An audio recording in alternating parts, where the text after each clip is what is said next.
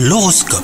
Vous écoutez votre horoscope les poissons Si vous êtes célibataire, votre esprit tatillon ne cacherait-il pas la peur de vous engager à nouveau? Ayez confiance, hein, l'avenir ne vous veut que du bien. Quant à vous, si vous êtes en couple, si vous vous inquiétez de voir apparaître une certaine platitude, mettez de la magie un petit peu hein, dans votre quotidien. Un dîner surprise, une sortie dans votre resto préféré, la flamme s'entretient. Côté travail, vous vous questionnez en ce moment, votre besoin de changement est légitime, hein, ne le bridez pas. Pesez le pour et le contre hein, pour faire le choix qui vous mènera à l'épanouissement professionnel.